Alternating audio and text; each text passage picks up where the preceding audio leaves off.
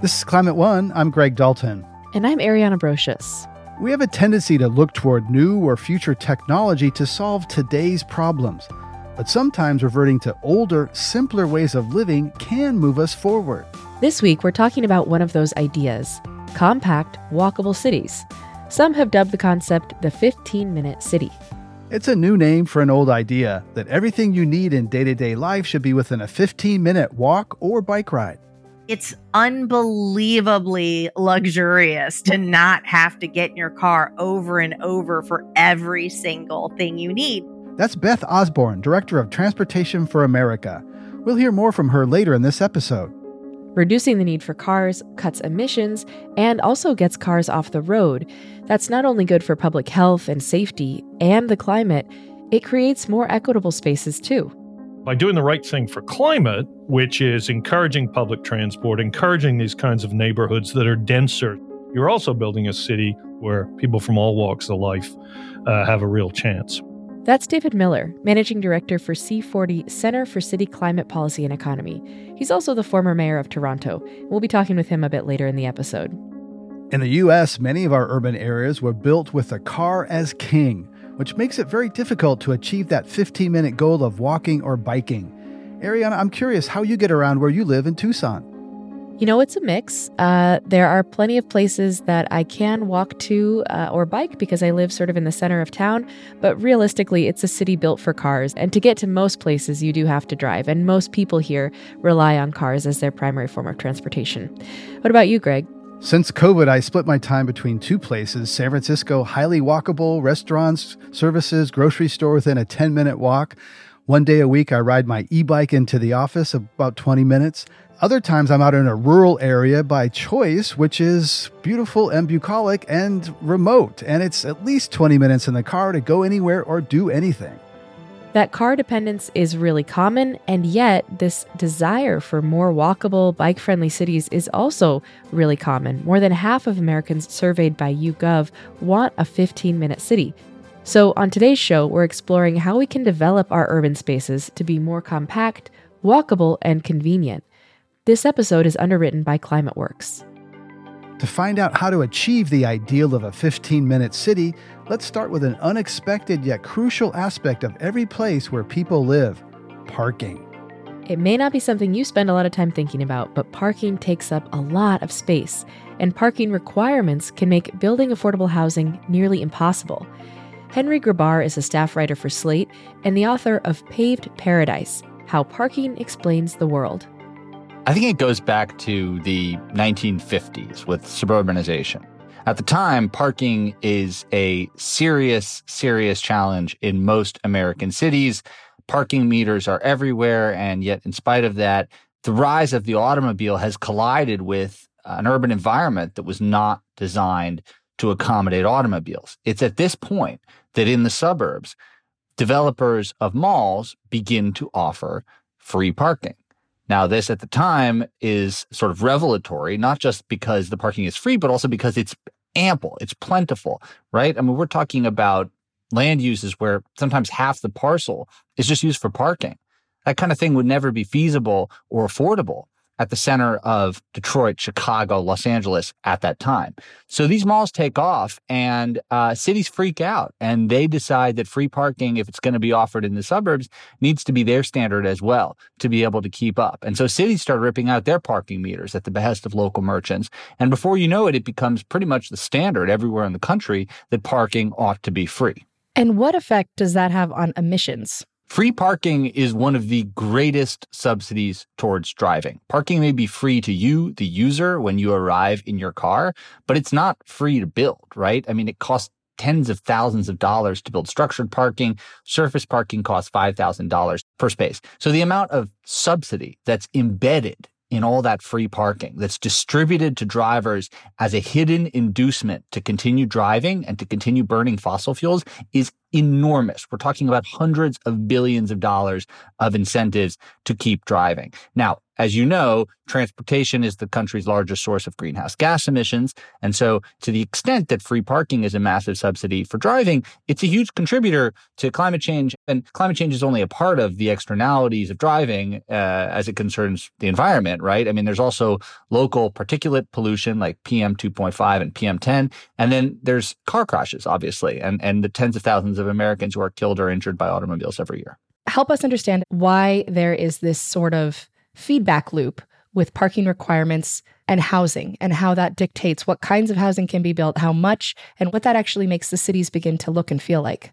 There are two things to understand about parking that will help you see the way it interacts with architecture and with housing types, housing costs, and the types of apartments that get built. The first is that parking takes up a lot of space. The average parking spot, including ingress and egress, is sometimes calculated to be 250 or 300 square feet. So, um, you know, two of those is the size of a studio or one bedroom apartment. So, structured parking in, um, you know, a big a big city could cost forty thousand dollars a stall. Underground parking these days can cost six figures per parking space. So both of these that's factors, that's we should just pause there. That's enormous. That's crazy to think that it actually costs that much per parking space.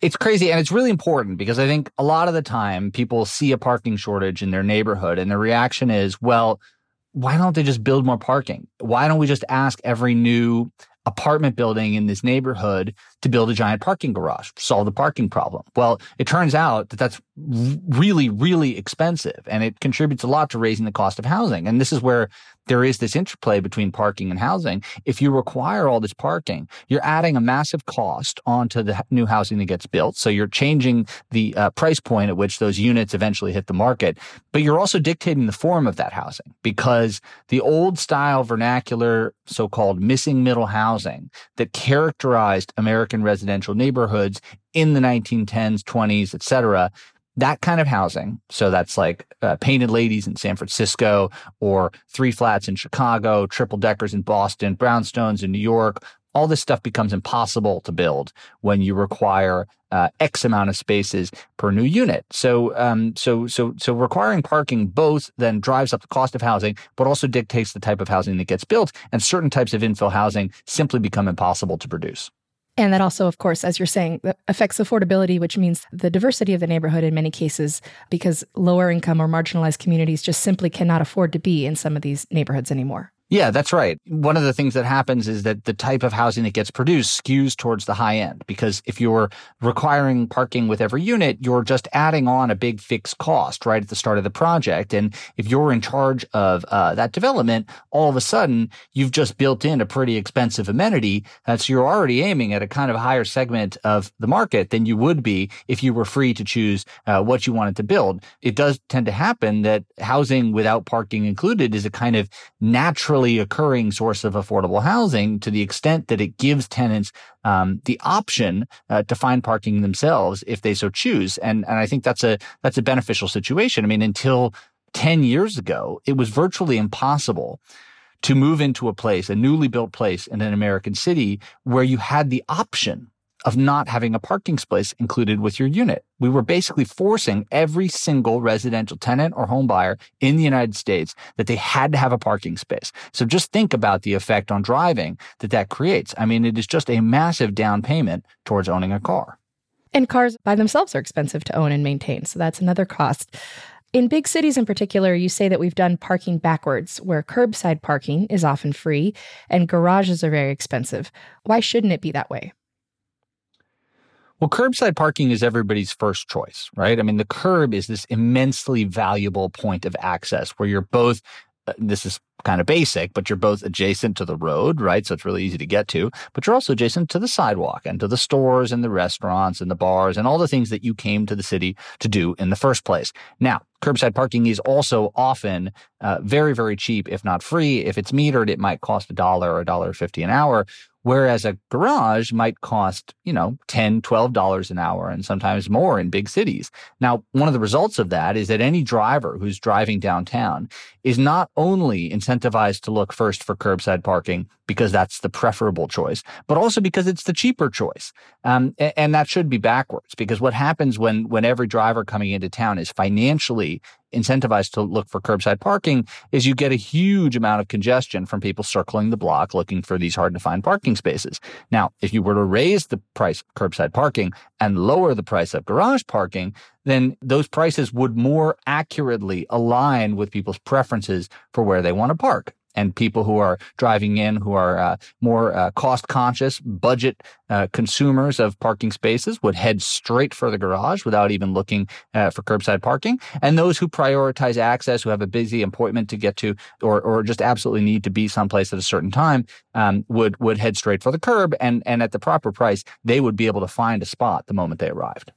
How does all of this parking affect public transportation, both the availability of it, where it can be built, and the use of it by by people who live in cities. Free parking is an absolute public transit killer. It is one of the number one determinants of whether people will drive. And everywhere we look at public transit ridership statistics, whether people have free parking on one or the other end of their trip is a major determinant of whether they're going to use that transit system. So if you provide transit, but you also provide free parking, you are dooming that transit system to fail. Now, there's another thing that happens, which is that free parking and parking generally takes up a lot of space in the urban environment. And so the more parking you provide, the less walkable uh, the neighborhood becomes, the lower the density of amenities, uh, the lower density of people, and, and therefore the less useful public transit becomes. And I think we've all experienced that as well, where you look at some destination and it turns out to be out in some suburban strip mall and maybe you could get within 300 meters arriving by public transit, but then you'd have to walk through a sea of parking lots to get there. So in there's at least two ways in which the provision of parking really works at, at counter purposes to having a vibrant and well used public transit system. I think there are cases in cities where there are policy decisions to be taken that are win win for everybody. But in terms of making public transit work, um, you really need to crack down on the amount of free parking that's available as an alternative. So I'm curious, you're based in Paris at the moment. And I'm wondering if that offers you a chance to do a comparison here where is this obsession with parking a US phenomenon? Do you see it handled differently in a old established city like Paris? I think French people and Europeans in general are just as obsessed with parking as Americans are. When you walk around Paris, one of the first things that you notice as a stranger is that every single sidewalk is lined about every eight feet with a three and a half foot tall iron bar and you think, what are these things? And it turns out those are designed to stop people from parking on the sidewalks because if they weren't there, and presumably at one point they weren't, people would just park on absolutely every available square inch of space. And in fact, that was once the way people parked in Paris too. Most of people's, uh, most of these sort of iconic public spaces in Paris, uh, Invalides, the Place Vendôme, the the plaza in front of Notre Dame, all these spaces were once parking lots. Now they are beloved public spaces and the parking has been moved underground. So I don't think that Europeans are uh, any uh, have some innate resistance to car culture. I think they like driving uh, just as much as Americans do. Uh, it's just that they are presented with a lot more options. And that's not just about the quality of the public transit, which admittedly is higher than it is in most American cities, but it's also about the fact that the neighborhoods are just designed to make it safe and easy to walk or bike. And that is irrespective of the question of whether people own cars or whether there even exists public transit. It's just a question of local level neighborhood design. And that I think is a lesson that's very applicable to American cities and even some American suburbs. If we're taking stock of what cities are doing now, we mentioned parking requirements. Where are we in this moment in terms of how that's being handled at city levels in the US? Are you seeing momentum toward a different kind of of um, of building a different kind of civic life and getting rid of some of this parking. One of the most basic reforms has been to get rid of the laws that tell developers how much parking they must build with every single apartment building, tennis court, funeral home, whatever it is.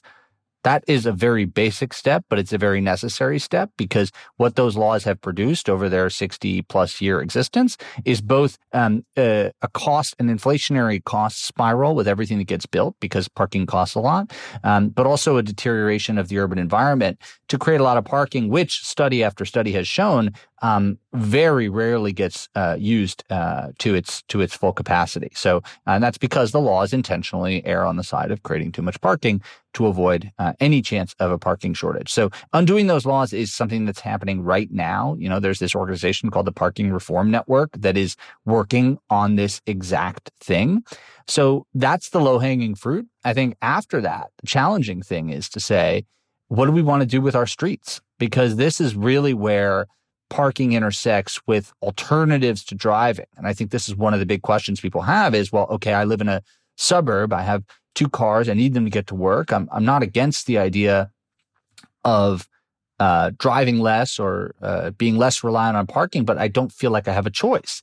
And this is where cities need to step up and say, we're going to redo these roads to make people feel comfortable, to make them feel safe, riding an electrical bike, uh, riding in a golf cart, walking, right? I mean, something as basic as walking, parking policy is a major impediment towards creating safe sidewalks, safe intersections, all this stuff. And just jumping back to this idea of paying for parking for a second, I think one thing that you write about in the book is that there's this sort of irony that cities make more in parking violations than they do in actually charging for like metered parking. So what happens with all that money? How could that money be used to actually improve, you know, the design of cities' streets to to facilitate more walking and biking and and public transit? Donald Shoup, the godfather of parking studies, says that for people to accept the idea that parking meters are good for the city, um, it's not enough that they uh, bring order to a congested curb where people have been leaving their cars for days at a time. Parking meters also, he says, ought to provide revenue that goes into local public improvements so that every time somebody pays into a public parking meter or the merchants alongside are convinced that they ought to approve public parking meters, that money gets funneled right back into the neighborhood and goes into those types of neighborhood improvements. Now, what could those be? I mean, frankly, the sky's the limit. We have been so accustomed to thinking of streets as being exclusively for the use of uh, storing automobiles and also uh, them driving through now and again uh, that we have forgotten that they were once these very vibrant multi-purpose spaces. And so I think, well, I don't need to I don't need to imagine it, right? I mean, lots of cities are making these changes and they are opening up streets for restaurant seating. They are building playgrounds. They are planting trees. They are uh, closing down streets to traffic outside schools, um, creating more public space, greener public space. Um, all these things are on the table and and more. I mean, if you you could even think about uh, in places that are really challenged for um, for housing, whether some of this roadway space uh, might not be better served uh, by by by converting it into parcels that could be developed as affordable housing or something like that. So I have sort of a particular question. I live in in Tucson, which is a city that has a lot of sprawl, has a ton of parking, a lot of seas of asphalt. Um, and there's one in particular that I see sometimes that I go. Eh, there's a big chain of big box stores, and there's a section of this parking lot that I swear never gets used. I mean, I think it's probably eh, there's just never enough traffic in this strip of commerce to require it. Have you seen areas like that be reclaimed either by the neighborhood to build a house there or make a little park? I mean, are are there good examples of re-examining some of these places that just even aren't even used and and making something, you know, better out of it? I mean, the most basic one that comes to mind is, you know, I grew up in New York City, which used to be full of parking lots in the 1970s and 80s, and they've almost all since been redeveloped. Now, I think that's beginning to happen in the suburbs as well in particular with old malls, right? Because with old malls, you have both a giant parking lot, but also a parcel that's so large that it actually offers offers an opportunity to create almost a, a complete little neighborhood unit where you might even be able to support a little bit of community oriented retail or an amenity like a public pool or a library, a school or something like that. So I think there's an enormous amount of potential there. One of the things that stops this from happening is neighbors are very, very reluctant to see anything take the place of parking. They are convinced that they suffer from a shortage of parking, and no amount of study seems to correct this interpretation. And unfortunately, it serves as an obstacle even to um, letting new neighbors move into the neighborhood. I see this all the time at community meetings in the United States where a new apartment building gets uh, proposed and neighbors will stand up and say, we can't allow this because it doesn't have enough parking. I mean, I understand that everybody wants enough parking and this is an important priority, but are we really going to let it stand in the way of creating housing for our fellow neighbors? Henry Grabar is a staff writer at Slate and author of Paved Paradise How Parking Explains the World. Thanks so much for joining us on Climate One. Thanks for having me. You're listening to a Climate One conversation about compact cities. If you missed a previous episode or want to hear more of Climate One's empowering conversations, subscribe to our podcast wherever you get your pods. Please help us get people talking more about climate and compact cities and everything else by giving us a rating or review. You can do it right now on your device. You can also help by sending a link to this episode to a friend. On our new website, you can create and share playlists focused on topics including women, food, water, just about everything. Coming up, how might we rein in urban sprawl and redevelop neighborhoods to be more compact? We're the nation that reversed rivers. The notion that we can't take down a highway and figure out a way to redesign that community is silly. That's up next. Hey everyone, I'm Dan Kwartler, the host of TED Climate. Each episode, we unpack the problems and solutions of climate change. This season of the show, we're getting into some big ideas that make us optimistic about the future, like meat grown from cells and leather made from mushrooms. And the best part, we look at how building a greener future can be an upgrade instead of a sacrifice. Find and follow TED Climate wherever you're listening to this.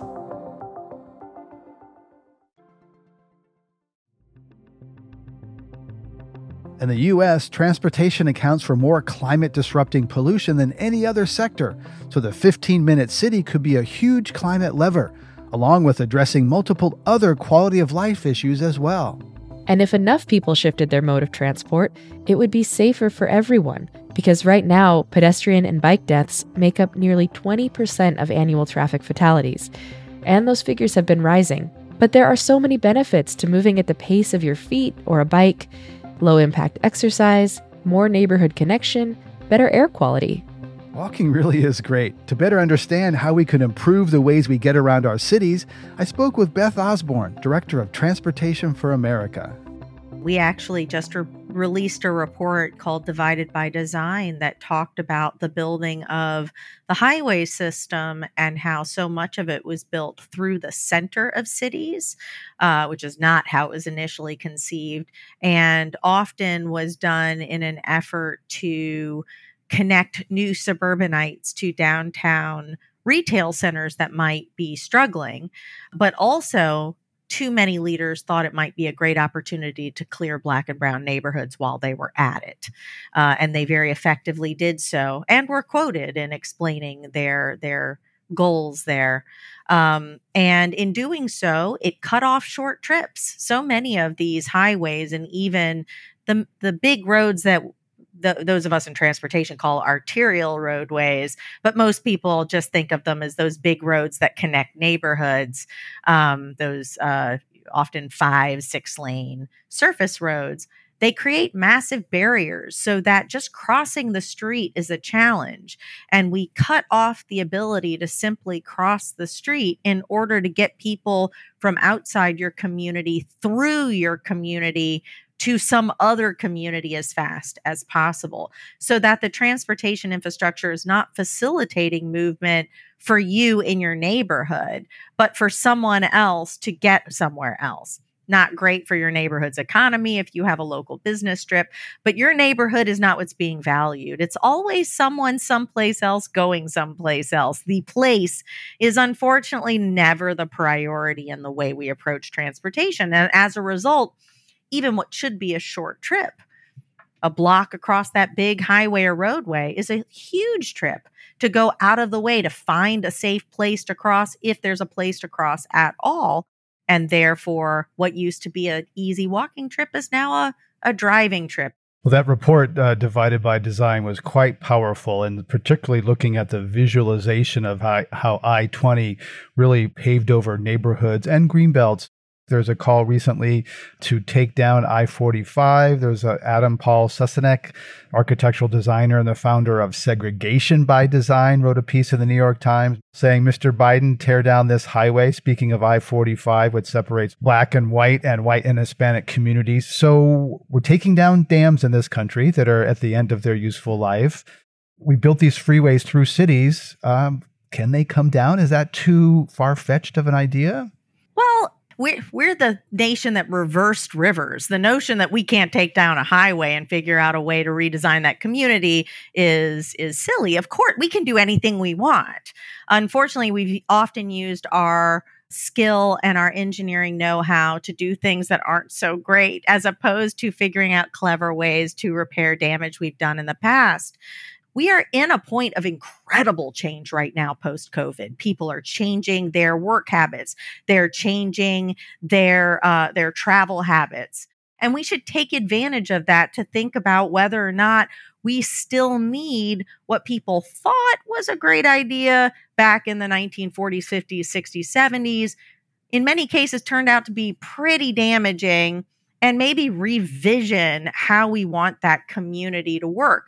Do we want it to be available to move people in trucks through the city or to generate jobs and housing and taxes and, and an economy? And that's the trade off when you cover a vast landscape with interchanges and highway is that land is not available to create a robust economy.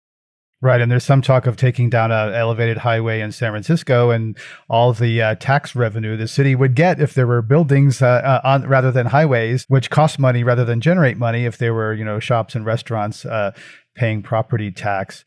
Your report also mentions that there are 28 million Americans that do not have access to a car.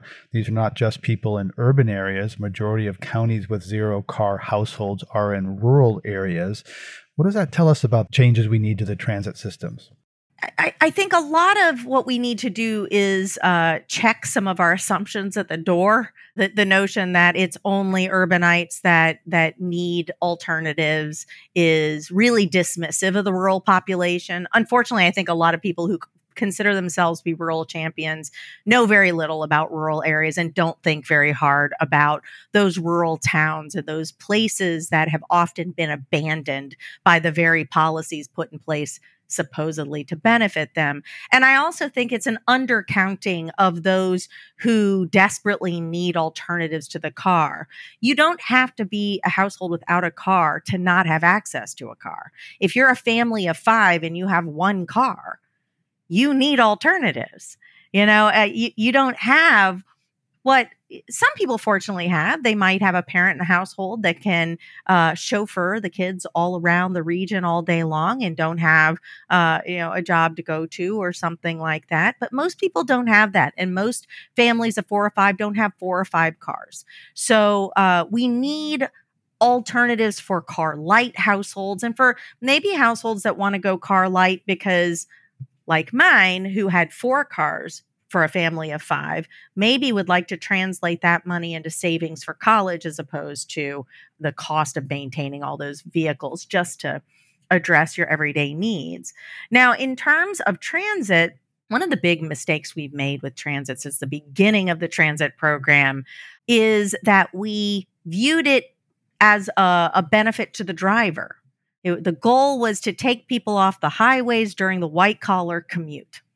Get people out and, of my way. You, you take a bus so I can drive freely. Thank you. Exactly. That's how we justified it because the notion that the Fed should be involved in transit has always been harder to sell than the Fed's involved in in building out uh, the the roads and the highways. And the work trip was only 20% of trips before COVID. Those other 80% of trips are really what turns a no car household into a household that needs to have one, two, three, four, five cars. Uh, because it's those those trips to everything else that aren't served by transit that could be walkable or bikeable, except for the roadways are so disconnected and busy and fast that they're too scary or too hard to walk on. And so you know, you might be able to get to work on the bus, but you can't then pick your kid up from school and go to the grocery and run past the shoe store because your kid unexpectedly grew out of their size six shoes and are suddenly a size eight, like my son just went through. Um, and and those are the things not served by transit. Post COVID, we have even fewer people uh, making the commute into work during rush hour, which is the traffic congestion we use to justify most of our highway building. And it might be time to a reconsider whether we need all those capacities on those highways if fewer people are going to be using it during the busiest time or it's not going to be that busy a time but also how to get transit to serve all of those other trips those more local neighborhood trips. I think about you know I, like i said we we build our, our roadways to get people from someplace else through your neighborhood to someplace else our transit operates the same way. It's all about that longer distance commute and not just making it easy to hop on that bus that just comes around regularly and goes through all the retail areas in your neighborhood. So it's easy to go to the grocery for that quick trip and not a big event to do that or a dangerous trip or one you need to bum a ride off of a friend. The bipartisan infrastructure law could have been an opportunity to reset the agenda, but still billions went to highways, 39 billion tagged for public transit and 110 billion highways, roads and bridges. How's that going to play out and how's that going to affect compact walkable cities? Yeah, it's a really good question. And if you look at the safety record of roadways, it tends to be those state owned arterial roadways where the most fatalities occur. Those are the ones where you combine high speed with lots of points of conflict all the those parked cars on the side of the road. Everyone is a point of conflict. Every crossing every entrance to a business a driveway a parking lot uh, every crossroad is a point of conflict. And we're zipping people through these communities at 40 45 50 55 miles per hour. And then we don't have any idea why they're dangerous. You know back in the in the 1950s we built the highways because we knew you would never put people through surface streets at 55 miles per hour that would be unsafe and crazy. You build a separated system for that. That's how you make high speed safe. In your cities, in your towns, in your villages, you have slow traffic because it's supposed to be locally serving.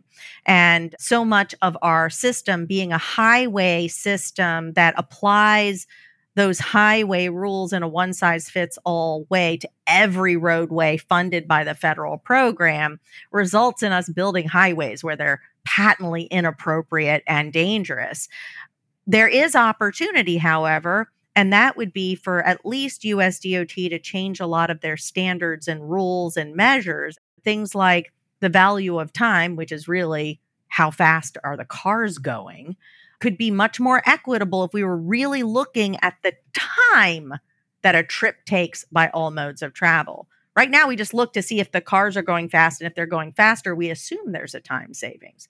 Even if we sped up the travel by making you go out of your way, like no left turns all the way down the arterial. And so you have to take three right hand turns, or you have to go wildly out of your way to make that left hand turn and you lose time. They count that as time savings because speed must be good if USDOT would take seriously the barriers they cause and and help people value the other things that make communities convenient, equitable, less expensive and wonderful to be in, great and attracting to businesses that create great places. It would be very helpful to those states and localities that are interested in valuing those things yeah, I certainly changed my thinking about one way streets, which I used to think as a motorist are great. But then when you think about one way streets, the, the cars go faster and they're not nice places to cross or walk along. And they're not the streets, uh, at least that I know, that are vibrant with, with street life because of, of the noise and speed of those cars. It's a real deterrent to kind of that vibrant sidewalk life. New York City has considered implementing congestion pricing for cars driving into Midtown or downtown Manhattan. Would be the first US city to adopt a policy like that. It does exist in some cities overseas, I think London and Singapore. So, what do you think of congestion pricing as a tool to reduce the number of cars on a city street? You know, I'm a, a, a, real fan of using market forces to help people understand the cost of, of various decisions. It works in so many ways. I, uh, private business uses this all the time. If you look at Uber Lyft, they have surge pricing. When they're very busy, they say, hey, if you need us now, we'll find someone, but it's going to cost you more to get that driver. Um, And, and a lot of times people will say, uh, you know what? I got no choice. I got to travel right now. So I'm going to pay the price. And then a lot of times people say, mm, I don't have to go right now. Maybe I'll just wait and see that price come down. We've given people such a sense of entitlement when driving and using our roadways that we just think everything should be open all the time, no matter how many people are making that trip at the exact same time, which was always silly. And the notion of congestion pricing is to say, look, if you're trying to take a discretionary trip when everyone is on the road to get to work or whatever it may be, you need to decide if it really is, has to happen at this exact moment because you're being disruptive to the whole system. If you have to do it at this exact moment, if it's that important, this is the price to do it because we have limited space, we have limited money to supply paved routes for for people driving and if you can put it off, you're going to save money. That's a great way to shepherd the taxpayer dollars to help people say, oh, if I just make that trip at a different time of day, it costs less to the whole system, which means my tax dollars don't have to go to constantly expand that system trying to accommodate infinite trips. So that's a market approach. Another approach is more of a regulatory approach. New York has talked about taking 25% of the streets and making them car free by 2025. What do you think of that and what transit changes would need to be made? What I'd love to see in transportation in particular is a much more experimental approach. Uh, my organization works with uh, states and localities in doing kind of pop up demonstrations and trying things out to see what happens. It's useful because you're not you're not going from 10 years of conversation to hundreds of millions of dollars in expenditures. That's scary. That's intimidating. It instead is saying, let's do something temporary and see what it's like and invite people to experience and tell us what they like and what they don't like. It's much more useful for the public to engage in because unless you're a total transportation nerd, looking at uh, an engineering sketch is not terribly accessible to most people. And even if you are an engineering nerd, we just talked about how much uh, more uh, visceral and impactful it was to look at animations and visual examples, real interactive examples of what uh, a, a, an investment might mean for the community as opposed to a static picture or sketch. So, we do uh, with cities, we're working with four states right now Connecticut, California, Tennessee, and Alaska. And they do pop up demonstration projects to slow traffic in areas where there's a lot of pedestrian activity and there's been some danger. And they're able to learn how different designs that they might not have tried in that uh, in that context before might make that more visible to the driver so they know where to look out for people and safer for the pedestrian. And then they can take that information and bring it into their programs and make these easier to do going forward. In the case of, of closing streets we had a little bit of experimentation through COVID where we tried some of that out. But I'd love to see more cities try that in uh, quote a more normal unquote environment and and see what it's like and then invite the public in to say what they like and what they don't like. Is it something that needs to be permanent? Is it something that maybe we do on the weekends? Is it something that we do from certain times of day? Are there certain blocks where it works better than others? Um, eh, the the more flexible and lithe we can be in the system so that we can experiment and try different things out, the better result we're going to get. Um, and what I've seen since the beginning of my career, again, is years of talking about something theoretical that really nobody, including the experts, fully understand what the impact will be, and then a massive expenditure with our fingers crossed. It's not effective.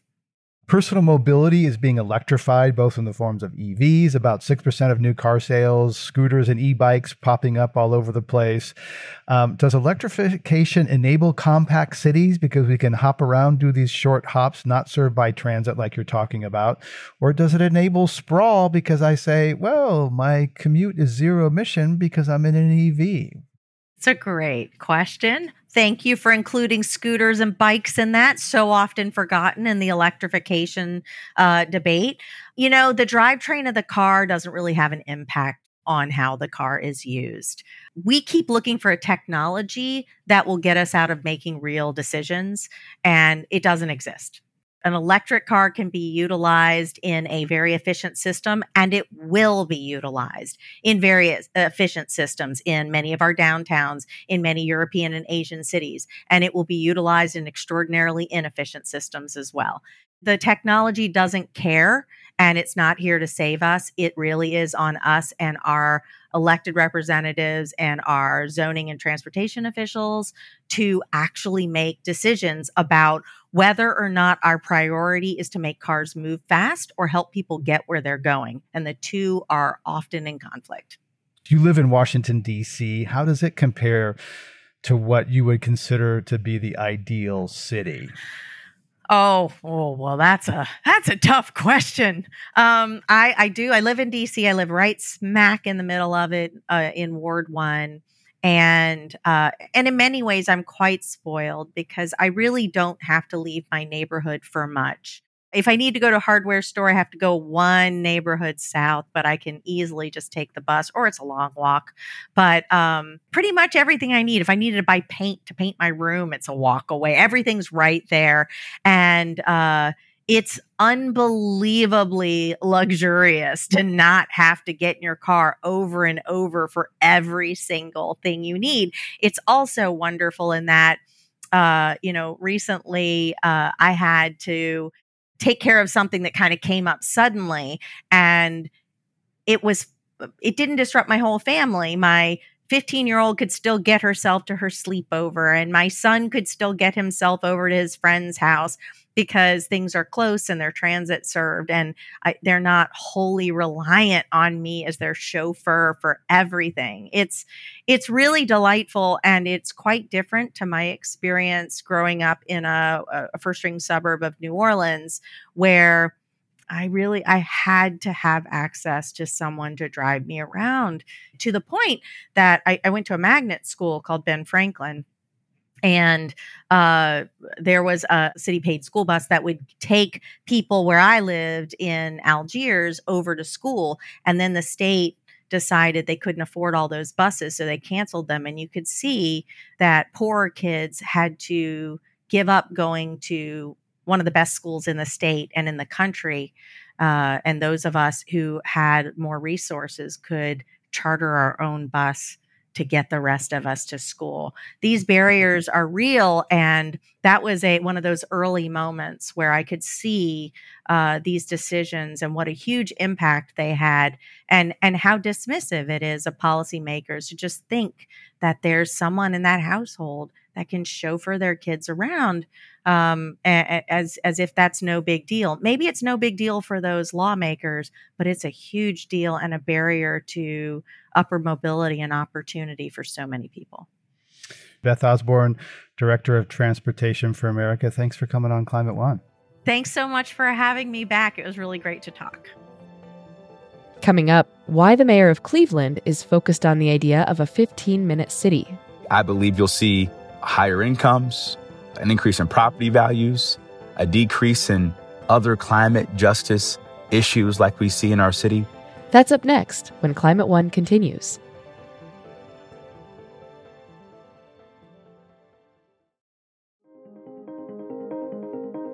Cleveland Mayor Justin Bibb made headlines when he talked about his desire to make Cleveland a 15 minute city in his very first State of the City address.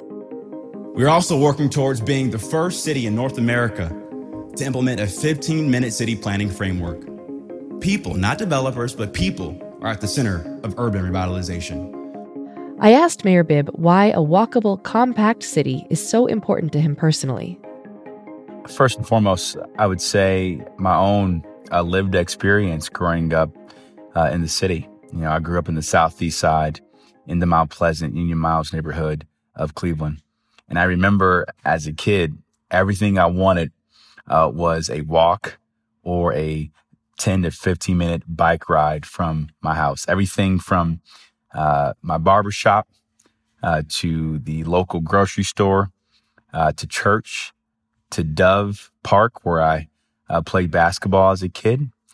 And when I saw our city and the nation undergo the pandemic, I saw again firsthand um, the inequities in our city when it came to that kind of quality of life as relates to the well-being of our residents. During the pandemic, you saw many people who lived in really high quality neighborhoods had a park they could go to that was well lit or well programmed. Maybe had a grocery store they can go to that sold fresh fruits and vegetables. Uh, and so, really, coming out of the pandemic, giving all the great assets we have in Cleveland, as mayor, I really wanted to make it my North Star to say every resident from East Side to West Side to downtown should have the same high quality amenities, all within a 15 minute walk or a 15 minute drive or a 15 minute bike ride within their home. And that's been our goal since I took office uh, last year. So tell us about your plan to actually implement this goal and, and how you plan to go about it. Well, we've hit the ground running uh, doing a couple things. Number one, last year, through the support of City Council, we passed uh, our uh, complete uh, Green Streets Ordinance uh, to really allow us to make sure that every development in our city on a go forward basis prioritizes green infrastructure, everything from more bike lanes to uh, having a more robust tree canopy to making sure that we're prioritizing uh, people over cars in terms of walkability and how we plan and design uh, critical infrastructure projects. Secondly, you know, we've made it a mandate now uh, for key high transit corridor zones in our city to have on demand uh, TOD transit oriented development policies. So really incentivizing our developers to say, instead of having parking minimums, let's eliminate those and prioritizes uh, more bike lanes, more bikes, bus passes for residents, all those things. And then we're also changing our, our zoning code. Uh, you know, we, we're an historic uh, legacy American city, and we really want to use our zoning code policy to greater incentivize us being a 15 minute city long term. So help us understand the implications for equity and social justice with these changes that you're hoping to implement? Well, it's so important. Uh, right now, uh, nearly half of the city's entire population uh, lives within a five minute walk of high frequency transit. Um, and, you know, over 70% of the city's non white Latinx population live within a five minute walk. But the key challenge right now, uh, for example, one part of our city the Lee-Harvard neighborhood you know, we did a 15 minute city index analysis, really analyzing every part of our city. And what we found that in the Lee-Harvard neighborhood, while it is our highest part of the city that's considered a 15 minute city, the quality of those amenities aren't where they need to be. And so we want to make sure we're prioritizing the same high quality amenities that we see in more wealthier parts of our city that we currently don't see in working class, underserved communities of color. And if you do that, I, I believe you'll see uh, higher incomes, uh, an increase in property values, a decrease in other climate justice issues like we see in our city. You know, Cleveland has one of the highest rates of asthma in the country, some of the worst air quality in the country. And we have to be more aggressive in our zoning and planning and development policies to really change that paradigm uh, long term. Yeah. So this all sounds great. What are some of the hurdles that you see? Well, number one, um, you know, there, has been this attack from uh, right wing conspiracy theorists that think uh, us Democrat mayors who are prioritizing creating 15 minute walkable cities are trying to uh, undermine people's freedom this is the antithesis of that. You know, I believe a 15 minute city policy agenda is all about freedom, right? The freedom to have a great job uh, that's in your neighborhood that you can catch a bus to, walk to, or bike to. That's going to pay you a, a living, sustaining high wage long term. The freedom to have a park in your community that's well programmed, well lit, that you have dignity in, that you can have a family barbecue in. To me, that that's community freedom. uh, the freedom to have a grocery store uh, that sells fresh fruits and vegetables. To me, this is all about creating economic opportunity, which creates more freedom, in my opinion. And what this framework really does, in, in my opinion, it gives us a really clear, very simple framework of how we make decisions, putting people and our neighborhoods first. Uh, and to me, equity is all about how are we creating good public policies rooted in the lived experiences of our residents. And, and if we do that with this framework, then there's nothing stopping our potential as a city, in my opinion. Justin Bibb is mayor of Cleveland. Thank you so much for joining us on Climate One. Thanks for having me. 80% of Americans live in cities. That gives them a lot of power to enact policy on their own, independent of state or the federal government. And all over the world, urban areas are becoming more populated, creating record unaffordable housing. That often has the effect of pushing people further away from city centers rather than increasing density. And that means more travel, more cars, more emissions. So, what power do city governments have to change that? David Miller is former mayor of Toronto and a managing director with C40, a global network of nearly 100 cities taking action to confront the climate crisis. I asked him what cities around the world can and are doing to tackle these challenges of density, emissions, and housing affordability. We began the conversation with one poster child for urban sprawl Houston, Texas cities in the United States, the cities that are car oriented, like Houston, uh, in order to become less car oriented, you need excellent public transport and an ability for people to walk and cycle. You need density.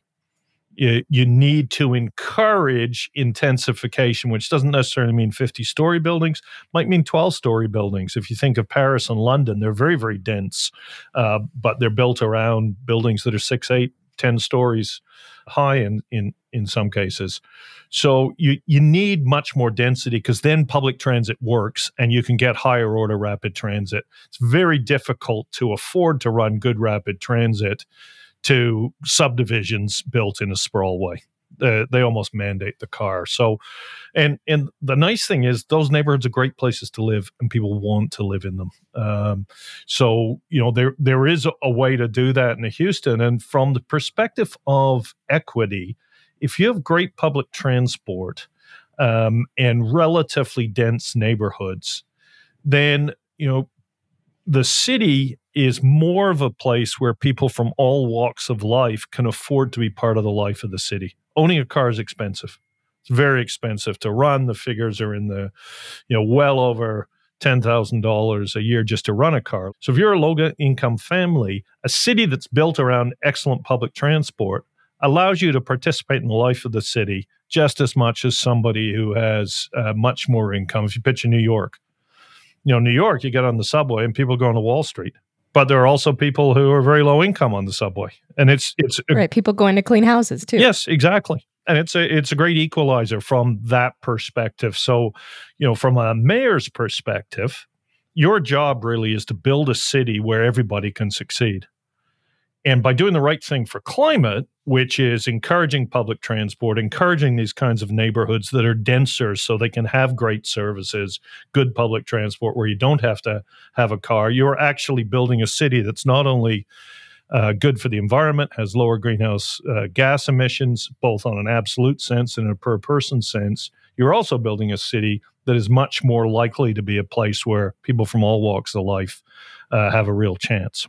So there are some cities, New York is a great example. Uh, some cities, you know, obviously in Europe that have good public transit. It's really well used. Um, the pandemic did have an impact, but I think they're starting to see ridership come back.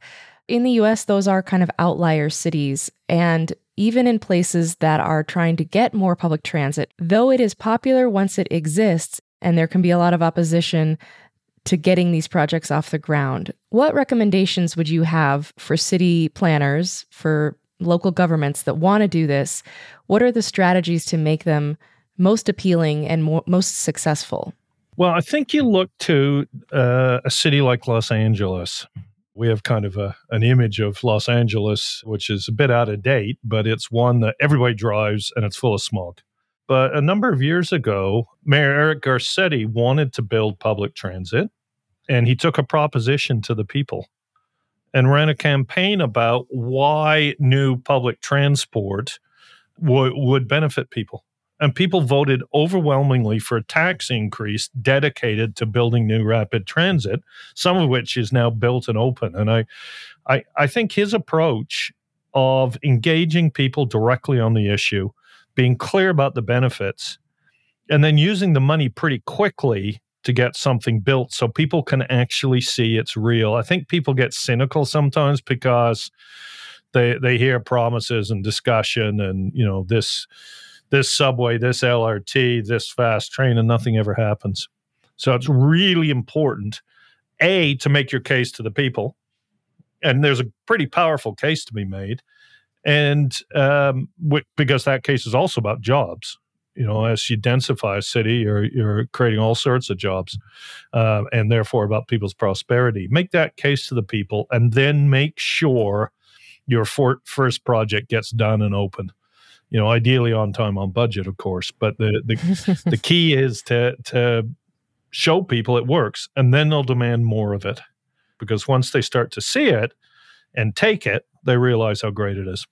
Which cities around the world are leading in climate action, and what are they doing right? Well, uh, there's a variety. So Shenzhen, China, superb on electric vehicles. Um, and you know they were well ahead of the curve. One of the things they've done right is they're using it as kind of an industrial strategy. They're creating jobs and economic opportunity for thousands of people by being the center, really, of manufacturing of electric buses um, London, England. You know, it it looked at its issues, and one of the issues London has is terrible air quality, which really impacts uh, children in particular in low income neighborhoods and very high rates of childhood asthma. So, under the leadership of Mayor Sadiq Khan, London has has had a really significant program of trying to address the sources of those emissions, which are mostly from vehicles. And so they've they've put in place a ultra low emission zone, which basically, if you're you drive a vehicle that pollutes a lot, you pay a big fee to drive in London, and if you have one that's clean, you don't. And they've used a lot of the money to make the public transit system better, and they've got a great public transit system as it is. But they've used the money to buy new buses and electric buses and so forth. So really virtuous. New York City has been a leader, uh, particularly under Mayor Michael Bloomberg and Mayor Bill De Blasio and you know they both address buildings. Local Law 97, which which Mayor De Blasio brought in, is requiring commercial buildings to half their emissions by 2030. Existing buildings, really powerful. He also led the divestment movement, and, and New York and London, England were really the first big institutions to divest their pension funds from fossil fuels. And it's empowered others, universities, others, to actually figure out how to do it in, in a way that protects trustees' fiduciary duties.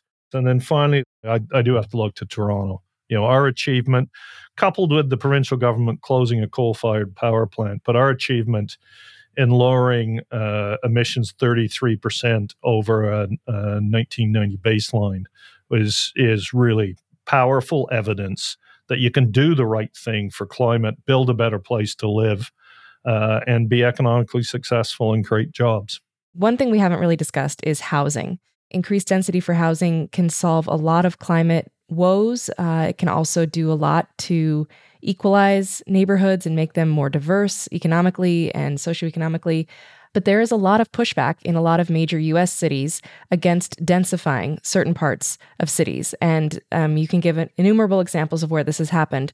How do you see us overcoming those challenges where people are, you know, in love with the single family home idea, even though that can be quite exclusionary um, and has historically been exclusionary? Well, I've personally never been afraid of density. I'm an immigrant to Canada. My mom and I came when I was just turning nine, and we lived in apartments. Um, and I, I was the cool kid because we had a pool, an apartment pool. So in the summer, everybody wanted to come hang with David Miller. But uh, so I, you know, I tend to be a bit of an outlier on this, but I, I think the the art to it is to engage people in the bigger conversation about the kind of city you want to live in. And there's a moment now where that can be seized because people are worried about the cost of housing. They're worried about whether their children are going to be able to afford to live in the same city. And so now is a moment where you engage people in that conversation. And it doesn't mean that every neighborhood has to have 50 story buildings. But if you follow the philosophy that we, we tried to do in Toronto, which is say, we're going to bring density where there is higher order rapid transit or there will be. I think there's a way to, to have that conversation with people. And I think it's very possible to to win the hearts of enough people that you win those battles. You won't win everyone, but if you win enough of them, you can have cities that not only uh, fit in this idea of neighborhoods that are interesting to live in with uh, lots of amenities because you can afford them, built around rapid transit. And you can also, if you're smart in the way you oversee the development, really address the affordability issues. Um, and that's something people really want. You know, the the big successful cities uh, like New York, like Chicago, like Seattle, like Toronto, like London, uh, like Paris. I think it, like Buenos Aires, uh, like the Chinese cities, like uh, Sao Paulo. To live in the core is becoming unaffordable for most. And if you can demonstrate to people that if they come along with you you'll be able far more people including their families can live in the core of the city and take advantage of all the wonderful amenities. You can bring them with you. There's an art to it. It's hard. There are battles there's no question. Um, but i've seen them won including in my city. David Miller is former mayor of Toronto and managing director of C40 Center for City Climate Policy and Economy. David, thank you so much for joining us on Climate One.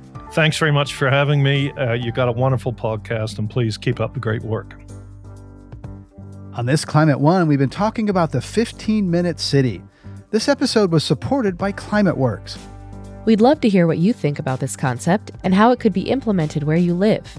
Leave us a comment on LinkedIn or send us an email greg at climateone.org. Climate One's empowering conversations connect all aspects of the climate emergency. To hear more, subscribe wherever you get your pods. Talking about climate can be hard, difficult, exciting, and interesting, and it's critical to address the transitions we need to make in all parts of society. Please help us get people talking more about climate by giving us a rating or review. You can do it right now on your device. You can also help by sending a link to this episode to a friend. Brad Marshland is our senior producer. Our managing director is Jenny Park. Ariana Brocious is co host, editor, and producer. Austin Colon is producer and editor. Megan Biscieglia is our production manager. Wency Shade is our development manager. Our communications manager is Ben Testani. Our theme music was composed by George Young. Gloria Duffy and Philip Young are co CEOs of the Commonwealth Club World Affairs, the nonprofit and nonpartisan forum where our program originates. I'm Greg Dalton.